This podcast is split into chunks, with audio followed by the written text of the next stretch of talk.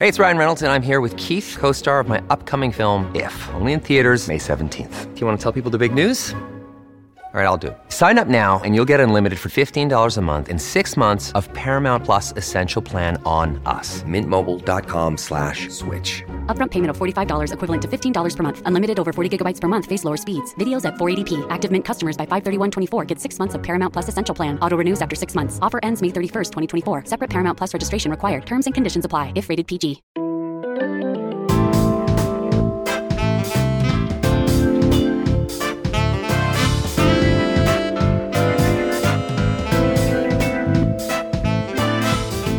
Welcome to the Gloria Purvis podcast, where we talk about the issues in the Catholic Church and in society that matter to you and to me.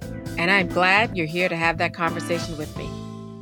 My guest today is Cherilyn Holloway. Cherilyn is the founder of Pro Black, Pro Life. Their goal is to create conversations that build trust and open the line of effective communication around difficult issues. I wanted to speak with Cherilyn because we don't often talk about the pro life movement from the specific perspective of Black women or Black people. And I know that as a committed pro lifer and someone who's also very much a lover of Black people, that she would make a good person to discuss this issue. And she can share some of her experiences in the movement as well as my own. And we try to debunk a lot of myths, in particular around Black women, Black motherhood, Black poverty, and all of those types of things that are often used to really make a argument that the problems with the Black community is that it has a deficient culture rather than that these are external problems or systemic problems or structural problems that affect the Black community. And also what it's like to be in the movement when people make these kinds of incorrect, broad cultural swipes that seem more like strains of racism and white supremacy than actual serious reflections on the issues that are impacting the community.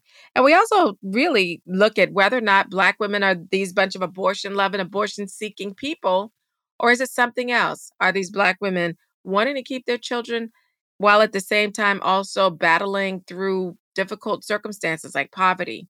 So I'm glad that I could have this conversation with Cherilyn, another Black woman who's pro Black and pro life.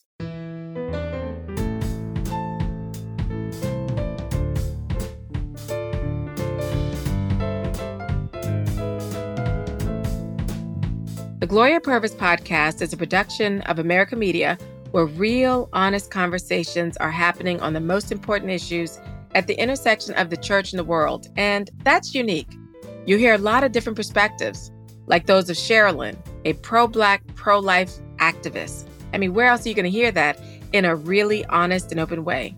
We're trying to create spaces for these conversations. So if that's meaningful to you, please support it by getting a digital subscription to America. How do you do that? Go to americamagazine.org slash subscribe and sign up today. The link is in the show notes. Stick around. My conversation with Cherilyn Holloway is up next.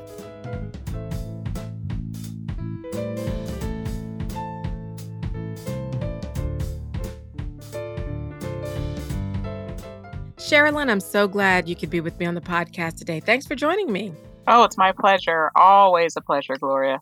You know, I think people probably hear pro black, pro life, and they're like, what? And I think it's important for people to understand experiences that people may have in the pro life movement and what may lead someone to say, you know, there needs to be something that's decidedly pro black. So, just as a matter of context, can you help people understand what maybe you experienced in the pro life movement that made you realize or say, you know, there needs to be the emphasis that there is a part of the movement that's pro black? Yeah, sure. So in 2017, I became the executive director of my local pregnancy center. And before that, I had worked in a pregnancy center in the DC area but they didn't really talk about the issues as pro life or pro choice issues. It was kind of just we're trying to help women choose life instead of abortion. I didn't I had no idea that there was like an entire movement mm-hmm. until I got the position as the executive director and began to go to different conferences and start to hear this term What term? What term are you referencing? To be pro life. Mm-hmm, okay. And so it wasn't until I accepted that job where I was like, oh, well, yeah, this is what I, I am pro life. So I guess I'm a part of this group of people that want women to be able to make a choice for life and have barriers broken down in front of them. The racial issue didn't really come up until about 2018 when I went to a pro life women's conference Mm-hmm. and stopped by a booth and got some statistics on abortion in the black community. And I was floored by the numbers. And I just kept thinking to myself, like, this is so odd that nobody in the black community is talking about this. And I'm originally from Oberlin, Ohio, and we do a lot of work when it comes to racial justice. We were a part of the Underground Railroad. We're very proud of that. So at a Mhm. very early age, we are taught that Black history is more than just about slavery. Right. And so I'm thinking, like, I grew up with all these things. Why had I never heard this before? So when I went back and I first, you know, started with my staff, like, did you guys know this? And they were like, oh, yeah, we knew this. So it was very well known in the pro life community, but not outside of that. Whenever I would go to functions or events, I tended to be one of maybe two African Americans in the room. And Yeah. people would flood to me and ask, like, how do we reach the Black community? And it's like, well, as I guess as the nominated spokesperson for the Black community at this event, um, I will say I don't know. um, and so it really began to bother me that there's this question of why isn't the Black community enraged about this? So I've continued to have these conversations with people, and the same thing kept coming out that those people only care about babies when they're unborn. when you would have these conversations with other black people, Yes. this is what they're saying to you is that those people over there, those Yeah. pro life people only care that the baby's born. But after that, what? they don't care anymore. They don't care about us. And you can see it and how they react on social media when it comes to police brutality or other things. You see the, they're kind, it's not apathetic, but it's almost like it just doesn't line up. It doesn't make sense. And so I don't want to be like that. If being pro life means I'm going to be like that, that's not how I feel. Like I care Mhm. that people are murdered in the street. I care about people who are in poverty. I care about kids and education. So if being pro life means I have to act like that, I don't want to be pro life. And by that, you mean in some cases having what may be perceived as an animus about it, or just like, eh, don't care. That doesn't even rate on our scale of concerns type of thing. Well, not it's not it's not a concern because the argument was always, well, what difference does it make if the baby doesn't make it out the womb? And so if I care about both, there has to be at least one other person that cares about both. right. And so that's kind of where my, I would like to say, my little fire was lit on the issue, where I was like, there has to be other people. And I would talk to people and they would say, of course, yeah, that makes perfect sense. Of course, we care about that. But nobody was leading it. So that's a little bit of the background of how I got to a place where I realized something had to be built. Yeah. And myself being Catholic and coming in through the pro life movement that way, and like you being like one, you know, in a crowd. If I did see another Black person, they weren't Catholic, which was fine with me. We had so much in common and we would talk about stuff. But I will say the experience that I had was also people asking me questions in a way that were kind of off putting. So I remember once going to a March for Life. Let me tell you, Cherilyn, I had gone all around the mulberry bush and just every black person I saw at any Catholic church, I ran up on them, was like, hey, you're gonna come for the March for Life? Da, da, da. You know, girl, I was like, if you were black and I saw you in church, you were not getting out of there without an invitation to the March for Life. So I had rustled up a pretty sizable crowd of black people to come for we had a mass for life and then to stay afterwards and go down to the March for Life. And I remember when the march was starting, this white gentleman comes up to us and basically lectures us and said, if Martin Luther King Jr. was alive, he would be here. And it was, I was like, oh, please, why? Because he didn't greet us as fellow marchers, but it was more like a lecture as to why we needed to be here. And when I turned around and looked at all the other Black people, I could already see on their face, they're like, we ain't never coming back to this. And the reason, as you well know, is if someone doesn't approach you as a fellow marcher, but rather somebody that they have to talk down to, it's just like, we don't need that extra stress Right. you know? And I will also say, one of the things I think you and I have talked about before is how Black people are presented or perceived within the movement. Can you talk a little bit about that? So, when I would go to these different conferences, the only time I would see Black people even, you know, presented with a microphone as if they were either post abortive or they had left like an abortion clinic. And so there wasn't anyone who, you know, entered into this movement via their religious beliefs or just, you know, their own personal moral beliefs that, you know, that's a human life. It was always kind of like, look who we rescued. Mm. And so, and the flip side of that, it was very easy for people to become tokenized, right? Like mm. it's very easy for them to be like, oh, a black person who's pro life, let me attach you to my organization or whatever it is. Because now we can put your face on our website and people can see that we're diverse and black people mm. really do mm. care. And the reality is, is that the moment you kind of stepped out of their little box, then it was like, wait a minute, wait a minute, this is not what you're supposed to do. And when people would approach me and say, why aren't more black people like enraged about this or how do we reach the black community i would just look at them and say well you got to get black people to do it. Right. And that they did not like that. Well i mean it's interesting you say when you step outside that box and for our listeners what we mean is there is a very tightly defined box that some people would like black people to fit into if they are say they're pro-life meaning you don't talk about racism and its impact right. on the Black community. And I have experienced that in spades, you know, but I'm like, it makes no sense to, why would you think that I wouldn't care about these issues if I say I believe in the dignity of the human person and I respect life from the womb to the tomb? How could I not also have an opinion and speak to those things? And I had sort of like my, you know, that James Baldwin, I am not your Negro moment. Right. you know, like, wait a minute now.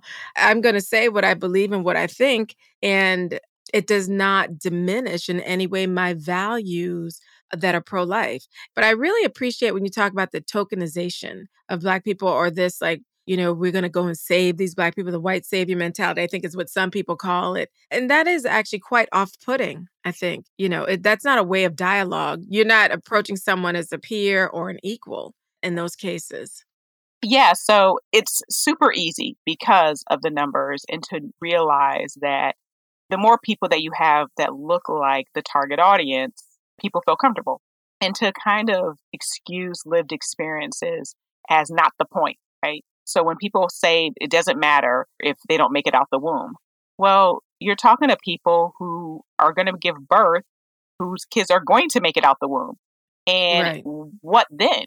And so the majority of my community are saying things like, well, I believe that the, it's life. I believe that women should be able to have their babies, but what happens when they are in poverty? And the same group of people do not want to help with food assistance or housing assistance. Like, what happens then?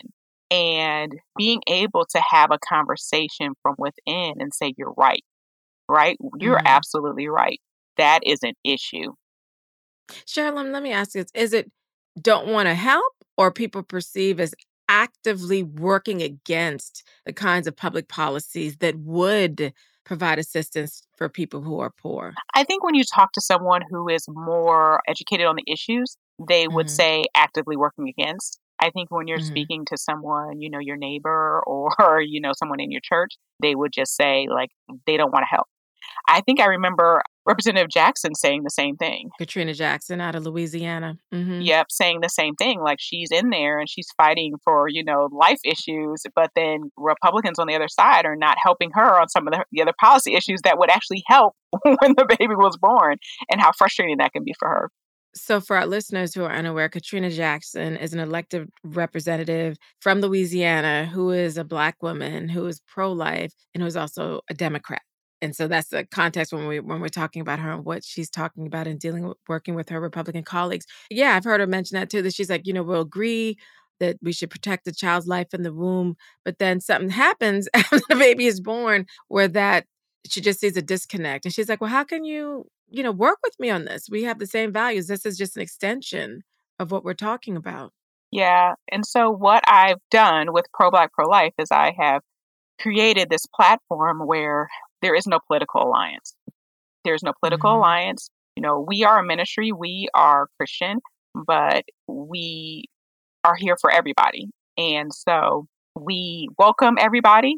We want there to be a space for you to be able to wrestle through all racial injustice, mm-hmm. including racial injustice within the womb. Mm-hmm. And so we have found from doing that that there are thousands who have identified with us, and we know that there are tens of thousands more that feel like they have found a place. I've received messages and emails from individuals just saying, like, thank you for putting words to what I've been feeling or thinking all these years. So I know there are going to be people saying, but why pro Black? What does that even mean? Yeah, so it means that we are here for the advancement of the Black community.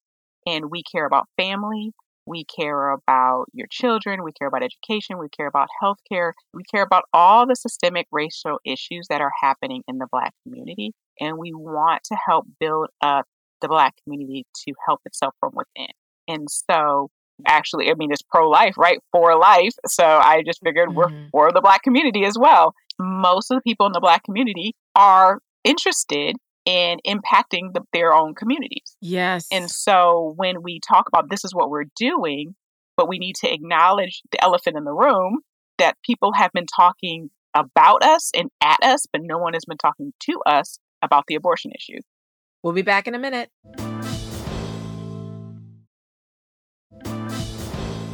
Sometimes in these conversations, what you see is a coded language that tries to portray the Black community as just hopelessly broken yes. around issues of marriage, family, and childbearing. And there was a graph that this guy put out that showed unwed births and income and race. And Black women had the lowest income and the highest number of births outside of marriage, according to this chart.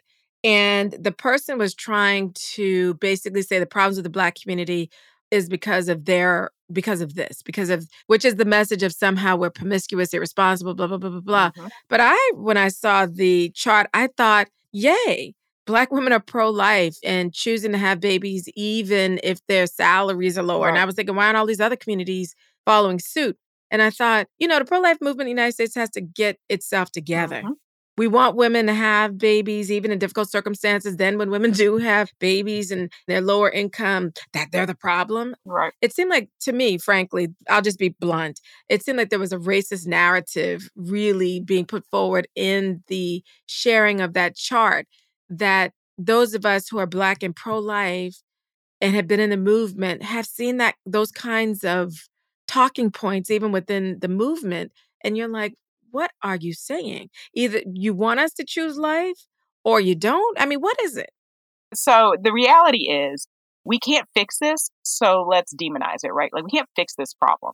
We can't go, we being, you know, white America can't go in and fix the problem with black women having abortion. So instead, let's demonize it. Let's make all of this their fault. Here's the problem. Here's this overwhelming issue that nobody's going to be able to fix, and that's the problem where the reality is that women in poverty, specifically Black women in poverty, do not want to abort their babies. Right. Period. Mm-hmm. And we have done a crappy job, specifically the churches in these communities, on embracing them, specifically single motherhood. You cannot say how terrible single motherhood is and then expect people to want to be single mothers when they find themselves unwed and pregnant right? Yes. Where is the mm-hmm. discipleship? Where are we walking alongside these women and saying, yes, this happened. We're going to walk alongside you and we're going to help you, disciple you to create a better life for yourself and your child when it comes to your relationship with Christ, right? Mm. Nobody wants to be a single mom. Right. It's hard. Yeah. Like I was a fake single mom. I call it a fake single mom because my first marriage ended and I was a single mom and their father was very active.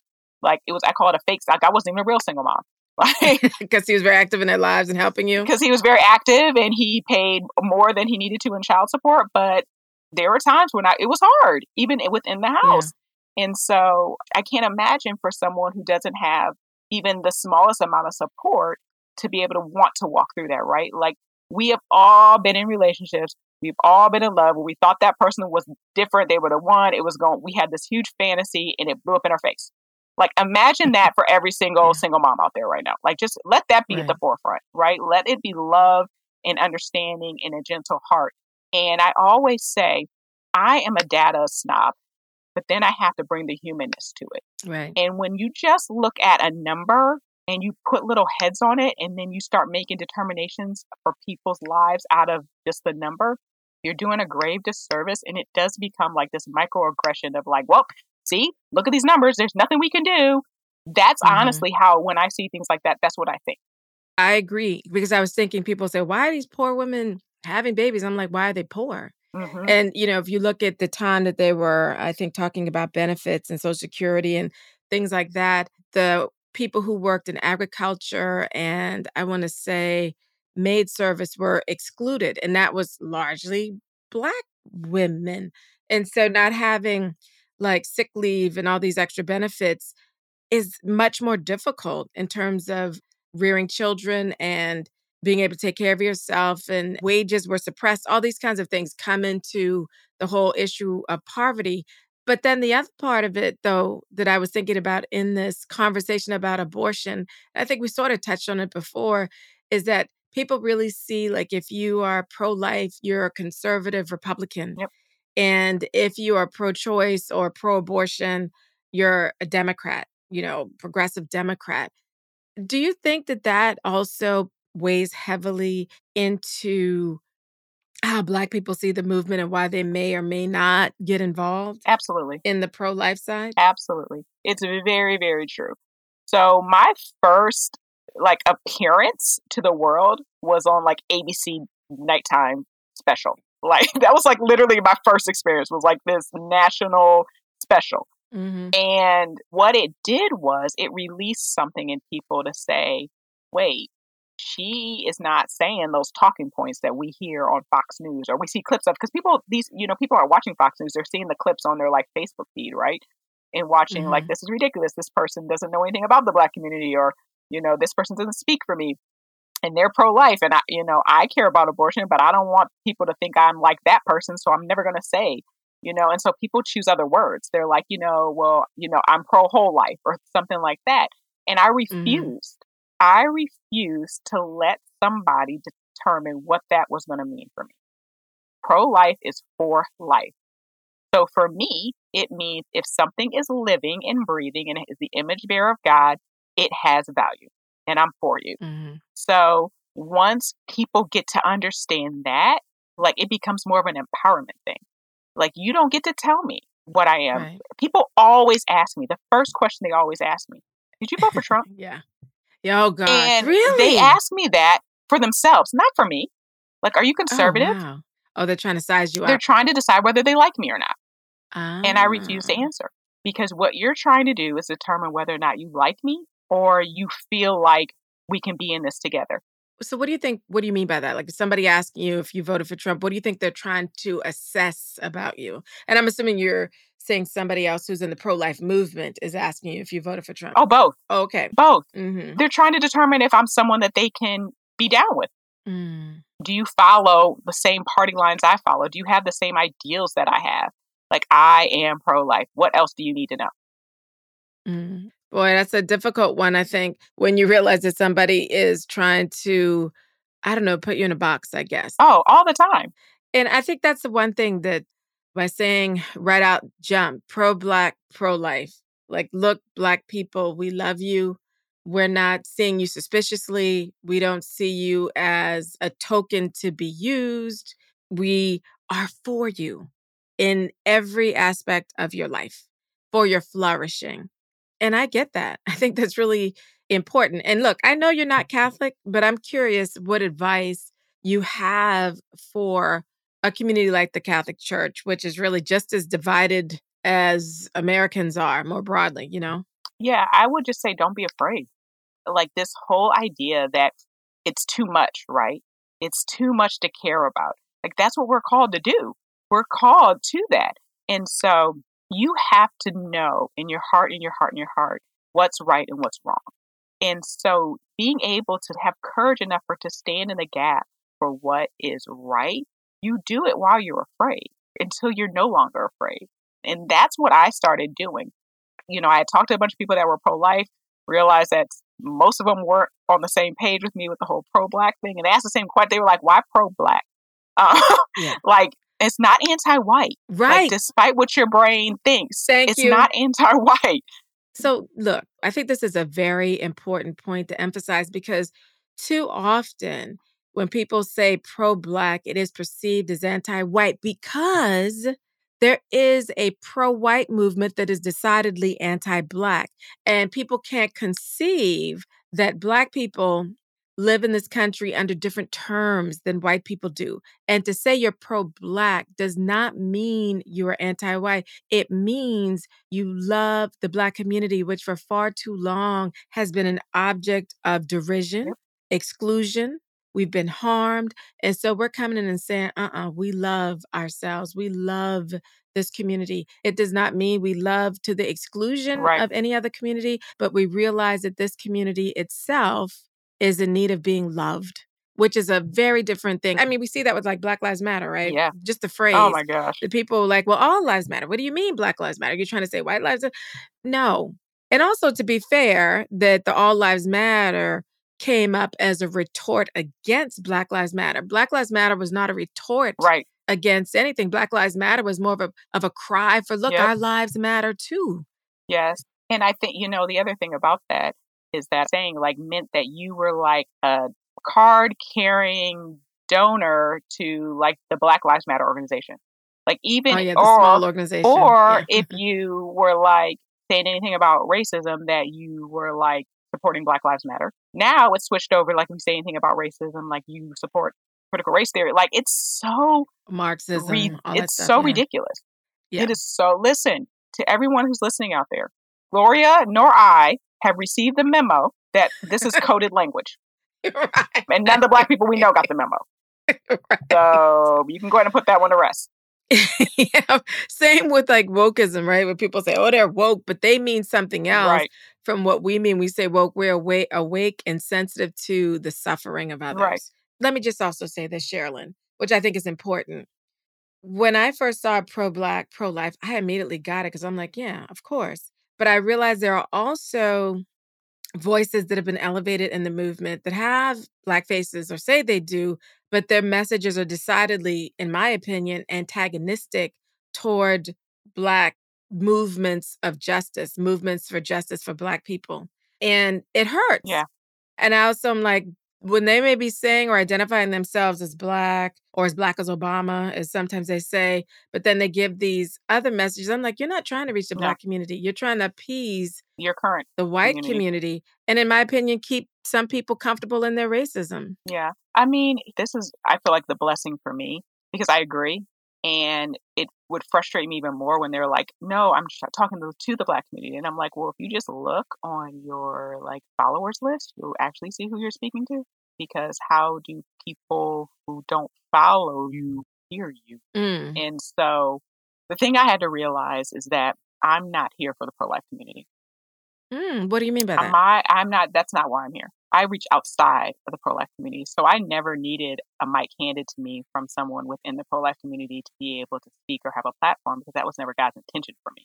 And so my job is to get people to uh, have a full understanding and awareness of it and to educate them on the issue while they're caring about everything else. So when they see police brutality or hear about, you know, the mortality rate of black mothers giving birth, when they get enraged about that, they can get enraged about what's happening in the black community when it comes to abortion also. And so I don't pay so much attention, I guess, to those in the pro life community that are speaking to my community. Do you think that because our community experiences racism, you know, these kinds of attacks against our being, that there's a natural receptivity to the desire to defend life in the womb? Absolutely. I mean, I have these two hour conversations with people, all like groups of black women, groups Yeah. of black men, and we're talking about this. They always start off like disagreeing with me, right? They first start off because it's a lot, right? That's a lot to handle. That I'm getting ready to step in front of someone's choice. That's what they're thinking, right? That's how they see it. Like, but I- yeah, like, but I don't want to take that choice away. Like, you're not taking their choice away. You're bringing them the truth. Tell them the truth. Mm-hmm. Like that's all I do is I'm just telling you the truth. And here are the stats. Here are the numbers. Here's what's happening. Tell me why this doesn't make sense. And they they can't. They're like, of course, of course, this is where they try to take us out at. Of course. There's just so much our community doesn't know, Gloria. There's so much that they just don't know. And myself and another friend actually, he's like, Do you really not think that they don't know that it's racist? I was like, They don't even know that this many women in their community are getting abortions. They don't even know why they're feeling like they're feeling the need to get abortions. They don't know any of these things. Because we're too busy trying to make Keep it. the lights you know on. Keep our okay. kids in daycare. Like, just trying to live, okay, trying to make it, you know, day to day. I don't think people maybe even get that. So it's like, okay, you're right. How am I going to keep the lights on? How am I, gonna, you know, the, those kind of just basic shelter, living questions, shelter, food, all that is what people are dealing with. But the notion that poor women, poor Black women don't want their children, or that poor Black women somehow are unfairly handcuffed mm-hmm, to poverty mm-hmm. because of having children, I think is something that has to be that narrative that we want these abortions as a false one that's being put on yes. us in the names of freedom, in the name of being upwardly mobile. And I'm glad you're having the conversation. Say, look, this is the deal. Yeah, it's definitely an intense conversation, but you also have to be willing to let people ask you questions and let you ask questions that are very difficult that you may not have the answer Mm-hmm. to, or may, you may not feel like you have a good answer to. Right? I have a friend who was told her son had a 30% chance to live. Yeah. And, you know, nobody would have blamed her if she would have aborted at any point in time. 30% chance is not much of a chance, right? And her fear was like, if I give birth to this baby and the baby's not alive, like I'm going to be crushed. And I already have another baby I got to take care of, another child I got to take care of. What kind of mother am I going to be if I'm in depression because I let this baby, you know, have this type of delivery where they didn't even make it? Mm-hmm. Her son's seven. And imagine if the idea, the seductive idea that she wouldn't have gone through depression if she had an abortion, right? See, that's Yep. a seduction, right? That's like, if you have this abortion, everything will go back to like it was before. And we know that's a lie. Yeah, and that's what I told. I told her that the, the World Health Organization has some statistics. I know this was true, and I want to say it was 2019. That 60% of women that have abortions have some type of mental health issue, anxiety, depression, Yeah. Other triggers that have happened. And Mhm. so, basically, breaking down to them all the lies we've been fed and how we just so naturally believe that if it's legal, everything must be okay. And it, we know it's not true. We know it's not. We've seen it not be true for other issues. This one, because it's a medical, because it's I a mean- medical issue that people assume like, isn't it regulated? No, ma'am. No, it's not. I have enjoyed so much talking with you. You know, I could talk with you forever and ever and ever. Amen. I know, right? But I want people to know how can they find out information about pro black, pro life? Where would they find you? They can go to the website. It's problackprolife.com. Tons of information there. Instagram and Facebook are pro black pro life 1619. And I have a YouTube channel. So if you really kind of want to dig into like our values and how we think and how we see different issues, that would be the best place to go. And that is pro black pro life on YouTube. I'm so, so glad that I have gotten to meet you. And I feel like a kindred spirit, another black woman pro life. And, and besides, we get on so Yes. well. and you guys, we laugh a lot, okay? we do. We laugh a lot. So, Cherilyn, I am so thank you for coming on the show and helping people understand why you felt that there was a need to have a specific organization within the pro life movement called Pro Black, Pro Life, and who it's for and what its goals are. Thank you so much. oh, my pleasure. Always a pleasure, Gloria.